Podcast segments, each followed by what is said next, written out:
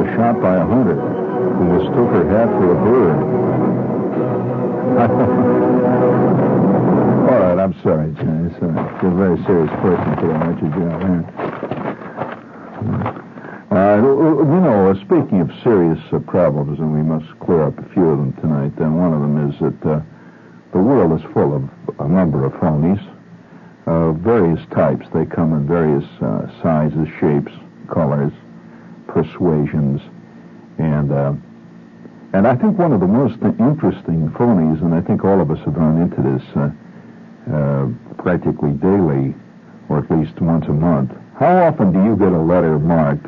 Uh, you know, it comes usually typewritten, and it says, "Do not break the chain." The following men got twenty thousand dollars because they kept the chain. General Curtis LeMay. Add your name to the bottom of the list and send the send the letter on. Do you know anybody who has ever added his name to the bottom of the list and sent it on? I have never known anyone. I get one of these every couple of days, and it says, uh, "You will be dogged by bad luck all of your life if you break the chain." Well, maybe uh, that's the problem. I wonder if Nixon might have broken the chain, didn't send one of those letters, you know, that uh, it's all hit the fan. Oh, yeah, I don't, I don't know. Just, it's just a theory. I, I, uh, I, I've never sent one of these letters in, but uh, here's here's one that I'm sure that you haven't gotten. But this is the kind of stuff that people in showbiz get constantly. It's a certain type of phony that is related to the autograph hound. Uh, here's a letter that I got from Arvada, Colorado. I presume there is such a place. It's a very official-looking letter. It's got stationery letterhead and all that. It says. Arvada, Colorado. And it says, and I quote, Dear Miss Shepherd, I have been a fan of yours for years, and I am collecting autographs. And I was wondering if you might send me an autograph photograph of yourself. It would be added to such autograph photographs as Carl Sandburg, Ignace Jean Paderewski, and Miss Helen Keller. Best of luck, Miss Shepherd, throughout the coming years to you and your program. Thanking you for your assistance, I remain uh, one of your oldest fans. I presume he's talking about Miss Carl Sandburg, uh, uh, who was a famous suffragette. Uh, now, now, now, you just figure out what the, what the meaning of this is. You see, this is a that, like uh, speaking of a great, great phone, that reminds me of a letter I one time got to talk about terrible phony problems that's developed. Uh, I got a letter here not too long ago, and it said, I was in New York just for a couple of days, Miss Shepherd, and I was sitting in my hotel room and I was listening to your show. You know, you do one of the best women's show in the air. And, uh, Miss, uh, you know, you don't mind if I call you Jean uh, your first name. Uh, I just want to say that you have one hell of a woman's show. And if there's anything I can do to help your show along, you just let me know. Uh, Charles W. Bullard, ex, you know, fantastic press agent, write to him and he'll help me along. Now, I don't know what these things mean. Uh, I get I get at least three letters a day marked Ms. You know, MS, Ms. Uh, so I, I, suppose, I mean, uh, it's, it's uh, all part of the lack of. Uh, I, I, I, think that identification is one of the chief problems today. Everybody's looking for identity. You know, look for identity. It'd be discouraging if you really tried to find identity. What if you really found out who you were? You realize this, this could destroy you. I mean, you found out your true worth. You found out what you actually are. I'm serious. There's some things you don't want to know, friend. And, uh, I mean, of course, we're getting theological here at this point, and uh, we don't uh, we don't want to get too deeply into that. I, I must say this, though, that many people identify themselves by the products that they buy. Uh, have you noticed the ecstasy on the faces of those clods who watch those and are part of those uh, strange shows that go on all day long in television? You know, I bet a lot of people who have been watching Watergate uh, off and on have suddenly found themselves inadvertently seeing things like, uh, and now here he is, big Charlie Brown, and his tremendous giveaway show. Hit the ding dong. And here's a bunch of goofy looking people sitting up there screaming and yelling over a refrigerator.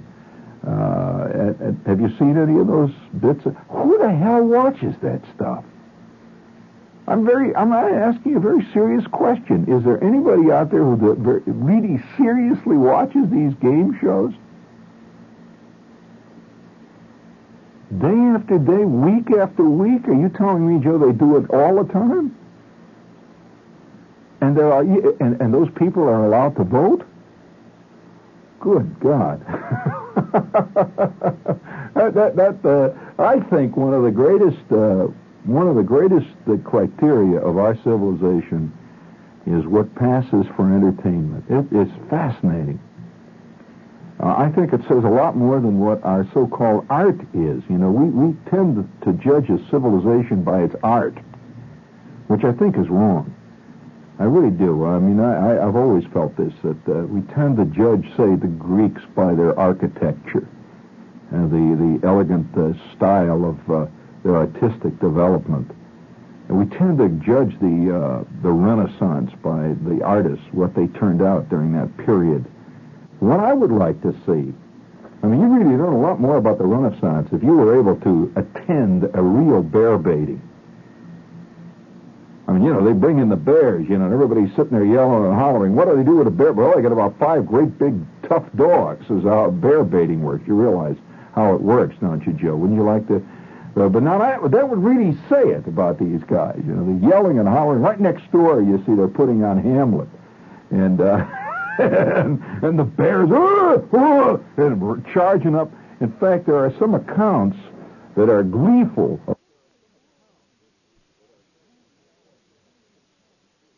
accounts that are gleeful of the period when the bear actually got away and charged up and took care of about half the audience, uh, which gave a fantastic doubleheader that day to the guys that survived. I mean, that was tremendous. And and I and I say that the that the, the real the real life of the people of the time can never be judged by the artwork. Now, can you imagine, uh, say, judging our time by, say, the works of Henry Moore, the sculptor? Uh, can you imagine by reading, by looking at Henry Moore, you, you know who he is, the, the, the, English sculptor. I think he's part of our time. Jacques Lipchitz, uh, Pablo Picasso. Can you imagine judging, say, uh, Archie Bunker by those guys? No way. I mean, you wouldn't. And, and, and uh, unfortunately, the art is what usually survives, you know, that, because that stuff is kept in museums. They don't keep the a film of the uh, Grandma Demolition Derby in Islip, Long Island, uh, in the museum, which should be kept. I mean, this uh, this uh, this is closer to the real truth uh, than. Uh, you agree with that, Joe? It's closer to the real truth than any of the uh, so-called self-conscious art forms and I, I would like to suggest here, this is a Shepherd's suggestion of the month, I would like to suggest that uh, we take some of our money. You know, the, the federal government has a cultural fund, uh, which it uh, contributes to such uh, elegant establishments as Lincoln Center. Uh, you know, that, gra- that great, vast mausoleum of affluence up there on, uh, on, on Columbus Circle, and they build things like the John F. Kennedy Auditorium for the Performing Arts. Well, you know, this is this is a nice thing for Jackie Kennedy to go to, and it's a kind of a nice thing for gives gives Lenny Bernstein a job and all that, you know. But it doesn't have much to do with what uh, you know. A lot of guys named Herbie and Aki are doing, uh, walking around out there, you know, places like Rabbit Hash, Kentucky, and uh, you know. culture centers such as uh, Secaucus. Uh, so what I would like to sub- submit an idea for so that we could preserve some of our real culture for later on. You know, for people who come, say, two or three hundred years from now, they would find it fascinating. Do you agree?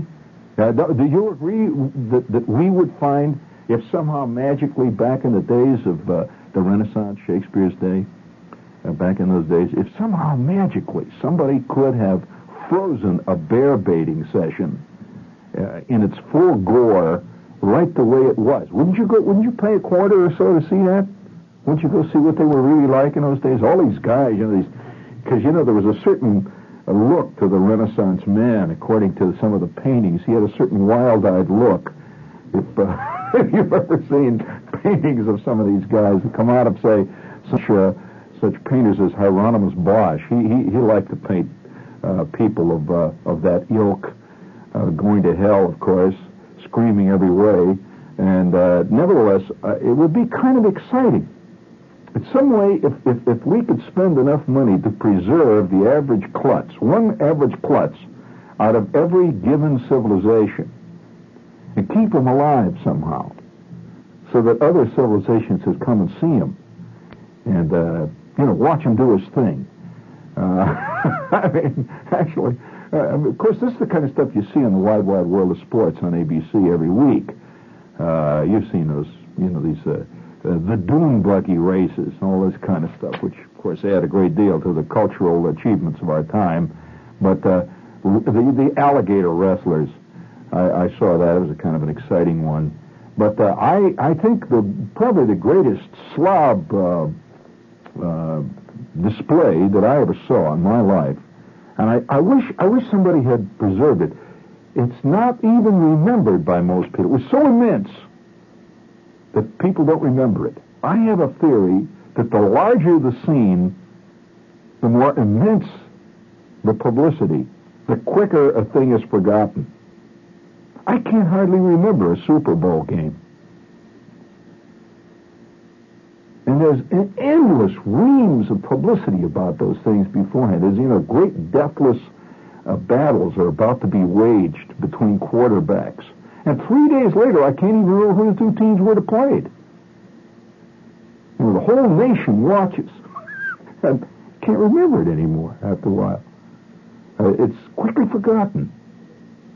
And it's, and it's billed as a deathless battle. Now, I, I just wonder about that. Like the other day, I'm walking down the street in, on 8th Street. You know, they have all these art theaters along there. See, we're living in an age of total hyperbole. I, uh, the, the, the adjective knows no bounds. If the word fantastic is used once, it's used a thousand times in your average ad. Everything is fantastic, from ketchup, you name it, cat food, it's all fantastic. Now, how far, how much further can you go than fantastic as an adjective? Fantastic really says it's so unbelievably good that it is it is a fantasy. You can't go much beyond that. But the word is used now with such uh, commonality. It's used so common, commonly that it has no meaning. So we are living in the age of hyperbole, particularly in the critical world. Uh, the, the, critical world is given to this. I, I pick up uh, uh, practically every day some guy uh, reads off his uh, criticism of a new book in the Times. Some guy with five or six names, you know, Christopher Lehmann-Haupt Jr., something like. They all have names like that. Anatole Parker McGillicuddy Broyard. Great names. In fact, uh, uh, I'll never forget a great line by uh, George Ade. He said that there are two kinds of people to beware of. Uh, Presbyterian ministers who use three names, and literary critics who use three or more names. Uh, and so they're both in the same uh, bourgeois line, which reminds me, this is WOR New York. But uh, do you have a thing in there for me, Joe? Please hit the L button, please. Tonight, instead of the usual before dinner, how about a Dubonnet before dinner? The time before for Dubonnet. Dubonnet Company, New York, New York. Oh, yeah, it was uh, elegant. Every time I hear the word Dubonnet, I always think of Charles Boyer sitting there, you know, in a scene with Carole Lombard. Uh, and and between them, they have one of these uh, they have one of these French ashtrays that says something on it. Uh, you know, those ashtrays with names of stuff. I don't know. You know. Uh, by the way, friends, uh, the people Don Criqui has been interviewing about Barclays Traveler's Checks and incidentally, I use the word friends there with a slight touch of sardonic, ironic wit. The people Don Criqui has been interviewing about Barclays. Has he been interviewing people about Barclays, Don Criqui? Remember when he used to do those big things? Yeah. Now he's interviewing people about Barclays. Oh, well. Uh, what is a Barclay? Isn't a Barclay one of those small alligator bags? Comes with a brass lock on it. Well, can't you get the, the folding Barclay? Yeah. Well, anyway, he's been doing it. Says he's been interviewing about Barclay traveler's checks for, and he says they have good reasons for buying them. For example, Barclays is a bit more prestigious than other checks. Honey, the only prodigious check that I know of is one that has big numbers on it. But uh, I suppose, anyway, there's a great prestige connected with the presentation of a Barclays traveler's check. Uh, it's spelled with a Q-U-E, friends. Most experienced travelers know that Barclays is accepted and respected the world over. And uh, let's see, here's some information you may not know. Things you were always curious about, but you never had enough get up and go to find out. Barclays is the fourth biggest b- group of banks in the world with $24 billion in assets. Well, that's a lot of cabbage. $24 billion, and here they are advertising on our show. Barclays has over 5,000 branches in 56 countries. Uh, 50 in Israel, for example. 150 in the Caribbean. I wonder how many they got in Kuwait. They don't need checks over there in Kuwait. If you're one of those oil sheiks, you don't need no checks. You just keep your money in great big barrels. That's all. You know, that's the way to go. Now that you know about Barclays Traveler's Checks, why don't you let them go with you this summer?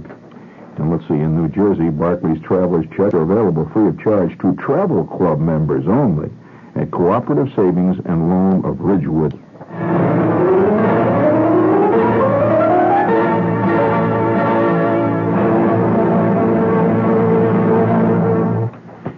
Okay.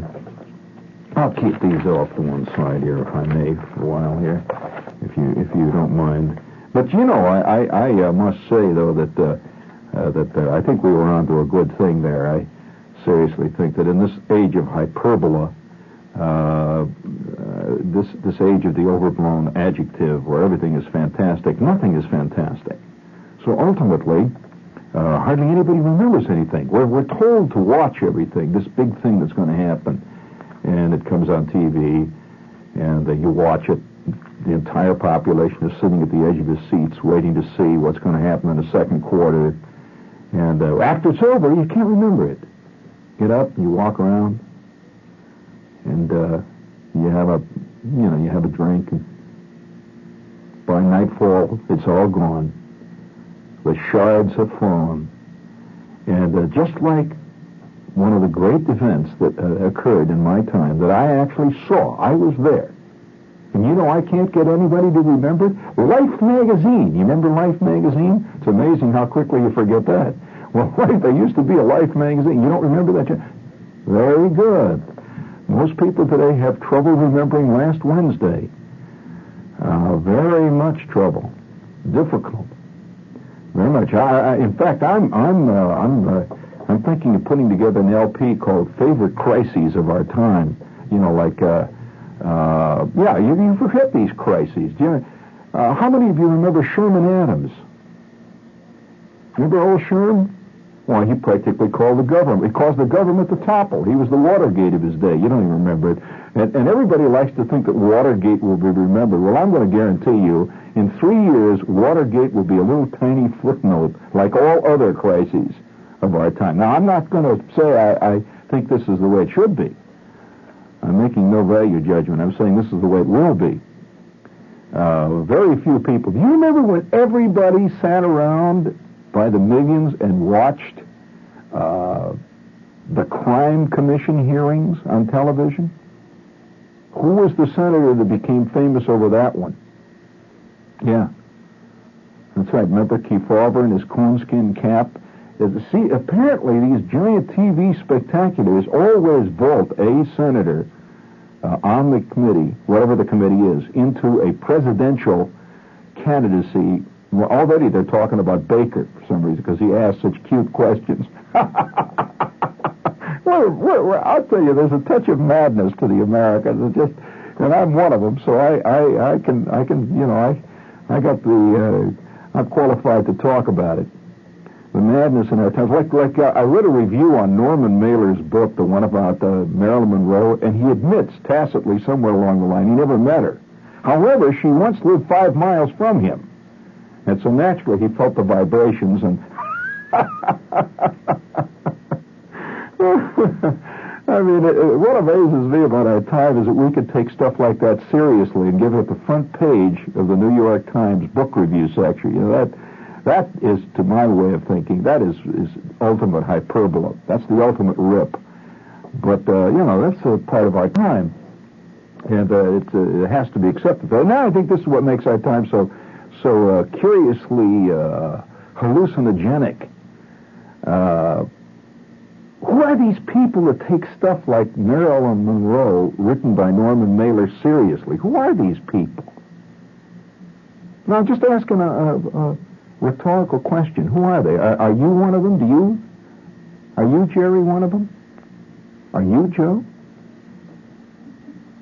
Joe never heard about it.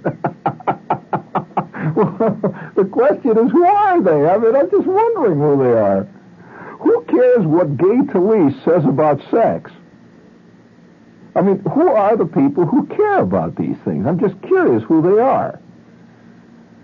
Uh, and and and I, I just wonder whether there's just nobody that cares. Well, you know, all part of that whole enormous, very subtle business we have today called publicity. Uh, and and I've often felt that the things that people really care about are rarely mentioned. In other words, uh, something that is so universal that it's that everybody does secretly care about it, it's never mentioned. Like the other day, for example, I, I did a I did a show just out of the you know out of the blue. I did a, a show on ice cream. Well, it turns out I got a whole raft of letters on that. Apparently, people are really concerned about ice cream, but the, the, the Times rarely mentions ice cream. you know, I mean, not that not that ice cream is unimportant. It isn't. But then again, is a book by Norman Mailer about Marilyn Monroe that important? Question is, uh, you, uh, especially you never met. And by the way, I must say that I did meet Marilyn Monroe, and I talked to her at great length on on more than several occasions in various and and uh, both, uh, I suppose you might say, semi-social and also uh, professional terms. And uh, it never occurred to me to to uh, to you know to to, to pretend to uh, intimacy, and yet uh, that doesn't bother people. I mean, you just write this giant book about what you thought during Marilyn Monroe pictures. That in itself is a is a big issue. Of course, you you have to have a certain kind of ego to believe that everything you think is of earth-shaking importance, and really more important than the subject itself. That's uh, that's part of it. But I'm going to ask you a question. What in in uh, in 19 just a few years ago, what was one of the biggest events held in New York? I'll give you a clue. It was held in Madison Square Garden. It was one of the most publicized events of the time, and nobody today, uh, hardly a man alive, remembers it. And and the entire garden was packed full with uh, as many people could get in there. And the whole, one of the biggest topics during the period that this was going on was to get an invitation to that thing, which incidentally you paid for. You did not get this. That's what made it fascinating. 18,000 people, and they charged $20 per seat to get in. And what was it? Well, it was Mike Todd's birthday party. Now, uh, I think that was a very significant thing of our time. It was the first giant non-event. Uh, now, what is a non-event? Well, a non-event is something that seems to be important merely because a lot of people write about it. It's a non-event. Now, an event is something that is an event. And uh, it just happens. Like, for example, the sinking of the Andrea Doria was an event. Okay? Uh, there it is. It's laying on the bottom of the ocean. You can point right to it and you say that's where it went down and it happened. Uh, Watergate is an event. It, it genuinely is. But a non-event is a, a classical non-event. Uh, there are many kinds of non-events. There's the non-event uh, that relates to, uh, say, a, a, thing like uh, Mike Todd's birthday party, which if you don't remember it, was an unbelievable situation. I'll never forget the sight. We broadcast it, you know. I did the play-by-play, and it's the only radio broadcast of it. I mean, it was really a spectacular broadcast, and you'll never guess who worked with it on me. John Gambling. The two of us laughing like hell. That was, that was one of one of the few nights that John's basic sardonic wit came out, and it did. And we were up in the press box where they usually broadcast hockey games.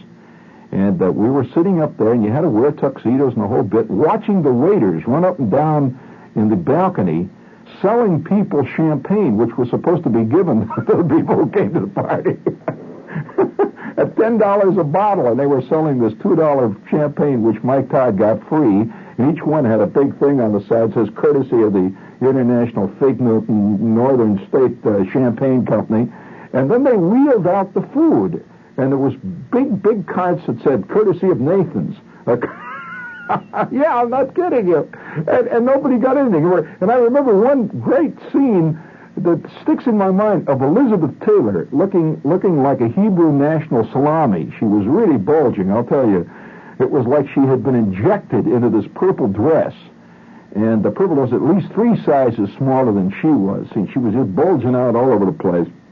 Climbing up on a ladder. Now get this scene. If you want to see a, a, a Romanesque uh, a totally barbaric uh, picture of our time.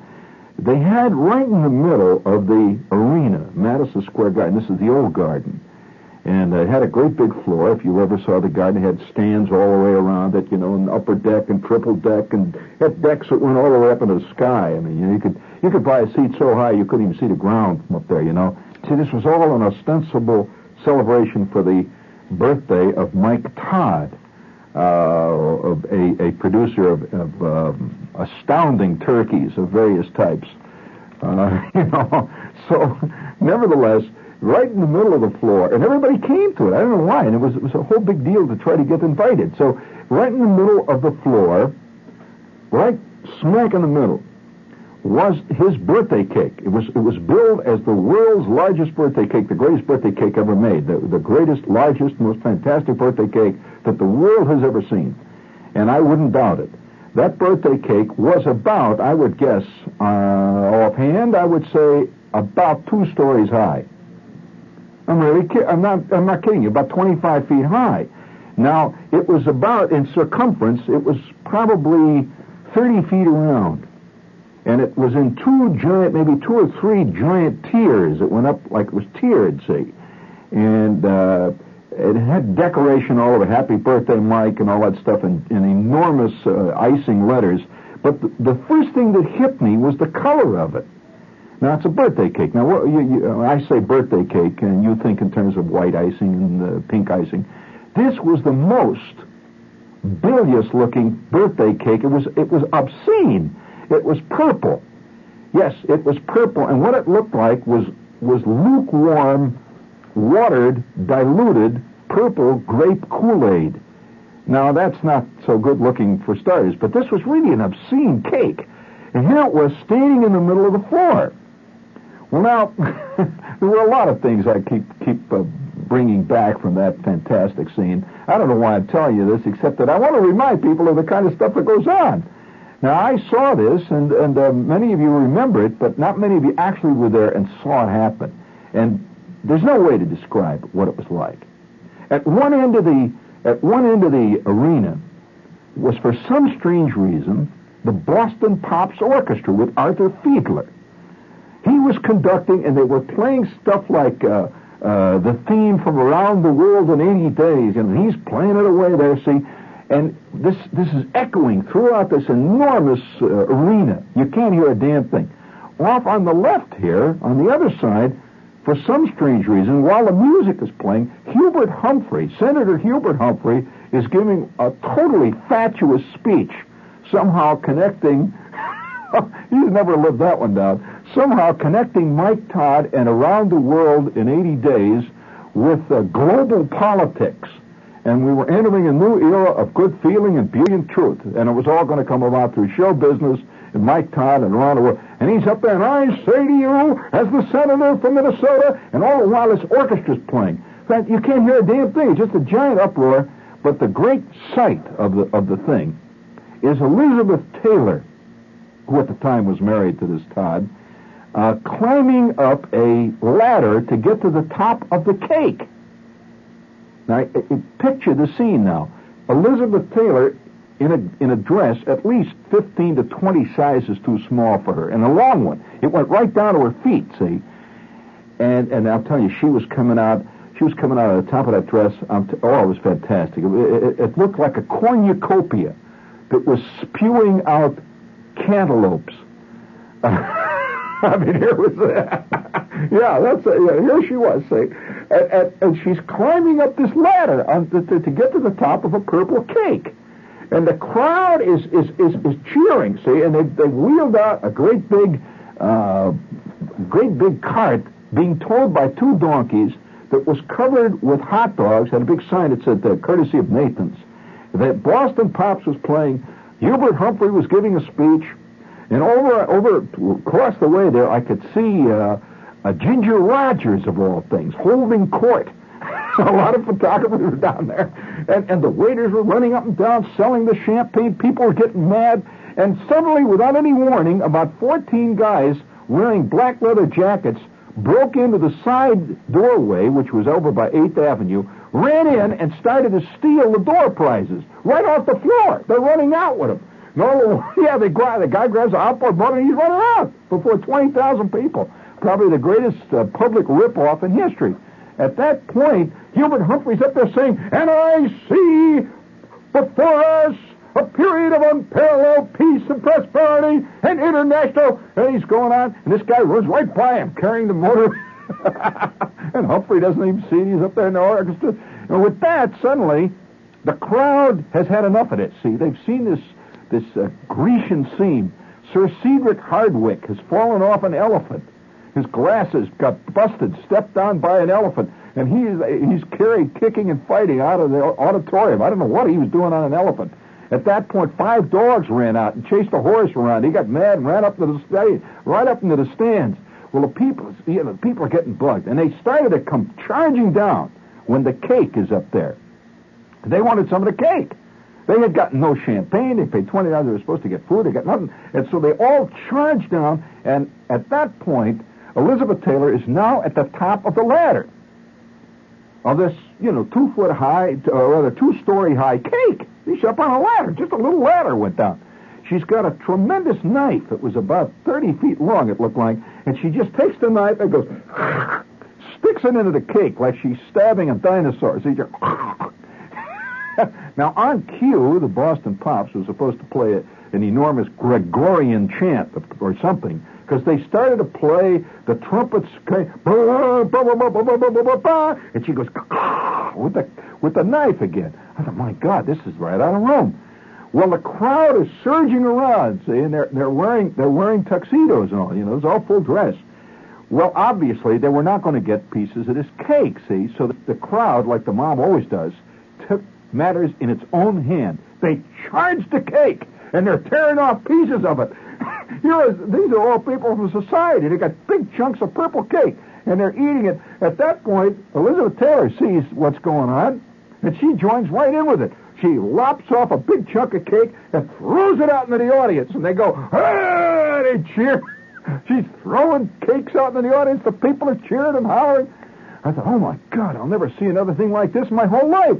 Elizabeth Taylor up there chopping up cake and throwing purple cake down. And there, then another unforgettable scene. The most elegant man and, uh, that I've known in years is Ben Grauer. Ben Grauer, for some strange reason, wandered past me with a gigantic balloon. And the balloon said, I eat hot dogs at Nathan's. And he's got a balloon. And no, don't ask me why he had a balloon that says, I eat hot dogs at Nathan's. I'm sure Ben Grauer does not. But nevertheless, he walked past me with a dazed look on his eye, and a big piece of cake hit him right between the shoulder blades. It goes. He's white. He turns around. A great Scott. You know, he's an elegant man. And as he turns around, a lot of a lot of plastic toys, which Ben, I don't know why he was picking these up. They, were, they had all kinds of little souvenirs, like a souvenir of Avis and that they were giving away. And plastic toys start falling out of his tuxedo. And I said, ladies and gentlemen, we are present at a, at a at a Grecian, a Roman orgy, the likes of which that they have not seen since Attila the Hun packed it in and gave it up. and began to develop arthritis. This is fantastic. Elizabeth Taylor is now throwing a giant chunk of cake at the at the Ginger Rogers. Beautiful. Look at that left hand, and you hear this crashing cake. Oh, what a scene! And so we're now, you know, we are now living in in, in in in days when that kind of an event is given great publicity. I'm reminded of it when I when I see uh, reviews of Marilyn. I don't know what the connection is, but it seems to me very closely related.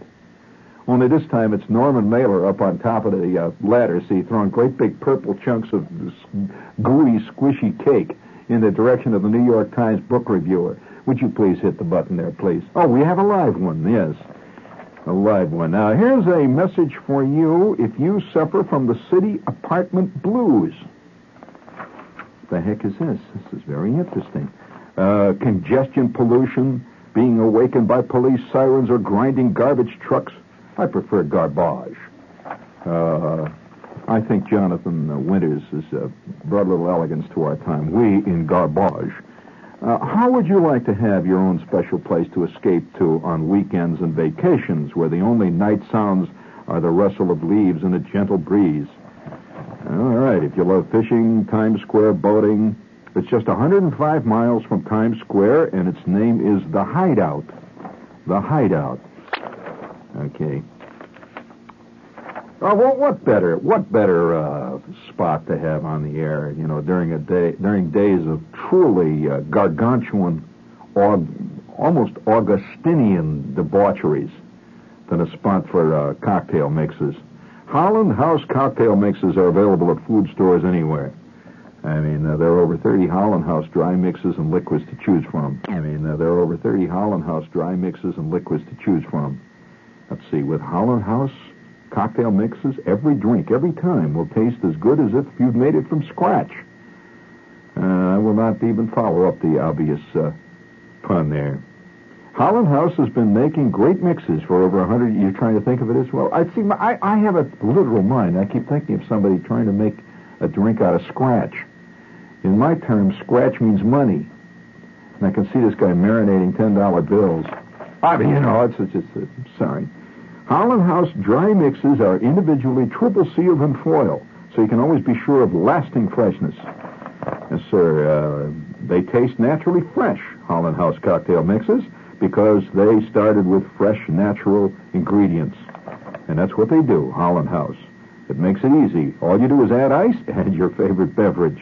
Holland House lets you spend more time enjoying a great drink and a lot less time making it. Available at your neighborhood associated food store. There. That was nice. But the, non-event is, is one of our major uh, products of our time, and I say these things should be preserved. Now, that was the original premise of the show tonight, right? I would like to see Mike Todd's birthday party sealed in plastic. You know, the way they seal stuff in, in stores where you're going to keep you from stealing the stuff, you know, they put a little plastic.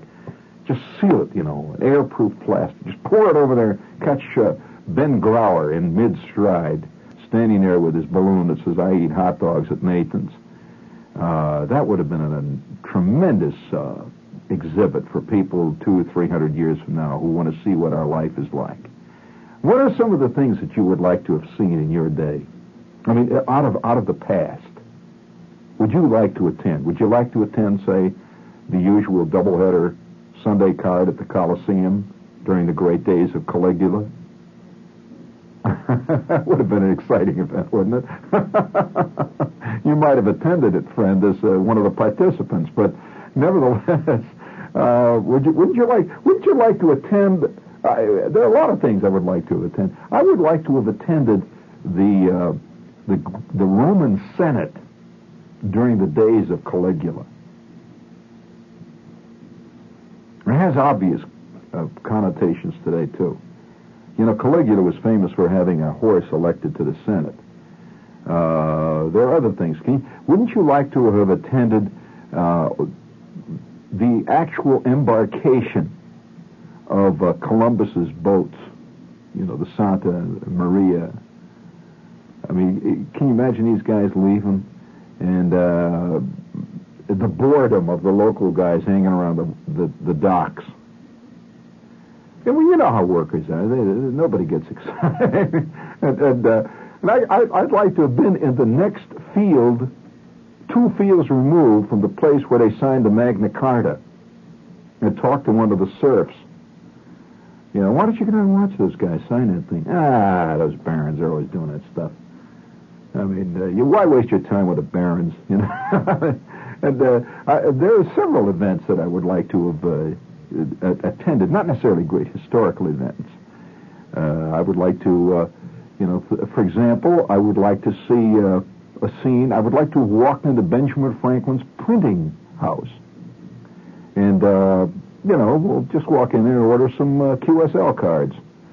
You know, walk in and order, you know, from from from Ben uh, see what kind of a guy he was, you know, under those circumstances. See, uh, it would, it would uh, well, I would like to come to the front door of Monticello, you know, knock on the door and say, "Is uh, is George in?" And uh, isn't that where George lived? No, I didn't think so. It was Thomas Jefferson, right?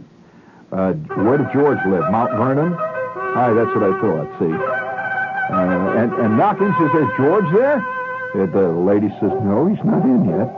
So, well, uh, tell him I was around. Uh, tell him uh, I was here, the cigar salesman. And, uh, you know, George smoked cigars. Did you know that? And uh, I, I would like to have been the cigar salesman who went and uh, got an order from George Washington.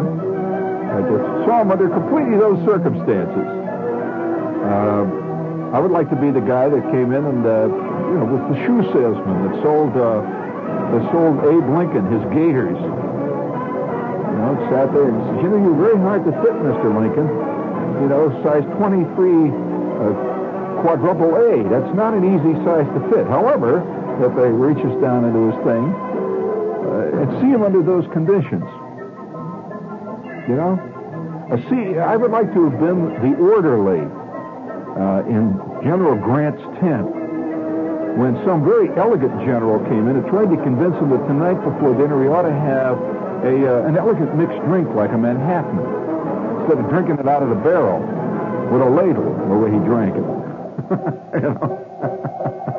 These are all the little bits of history. Uh, but of course, in our time, one of the most uh, interesting uh, events that I would like to seen is the is the is the inner circle discussion between the editors of the New York Times Book Review section when they decided to put on the front page a Norman Mailer's, uh, whatever it is, non-event. I can hear him say, well, it's going to be a big seller. After all, we got to get at it, George. Somebody says, well, yeah, maybe get a piece of that. You know, after all, I'm bringing out my memoirs next year, and I... So bring it up there large, please, friends. These are difficult times for a man of sense.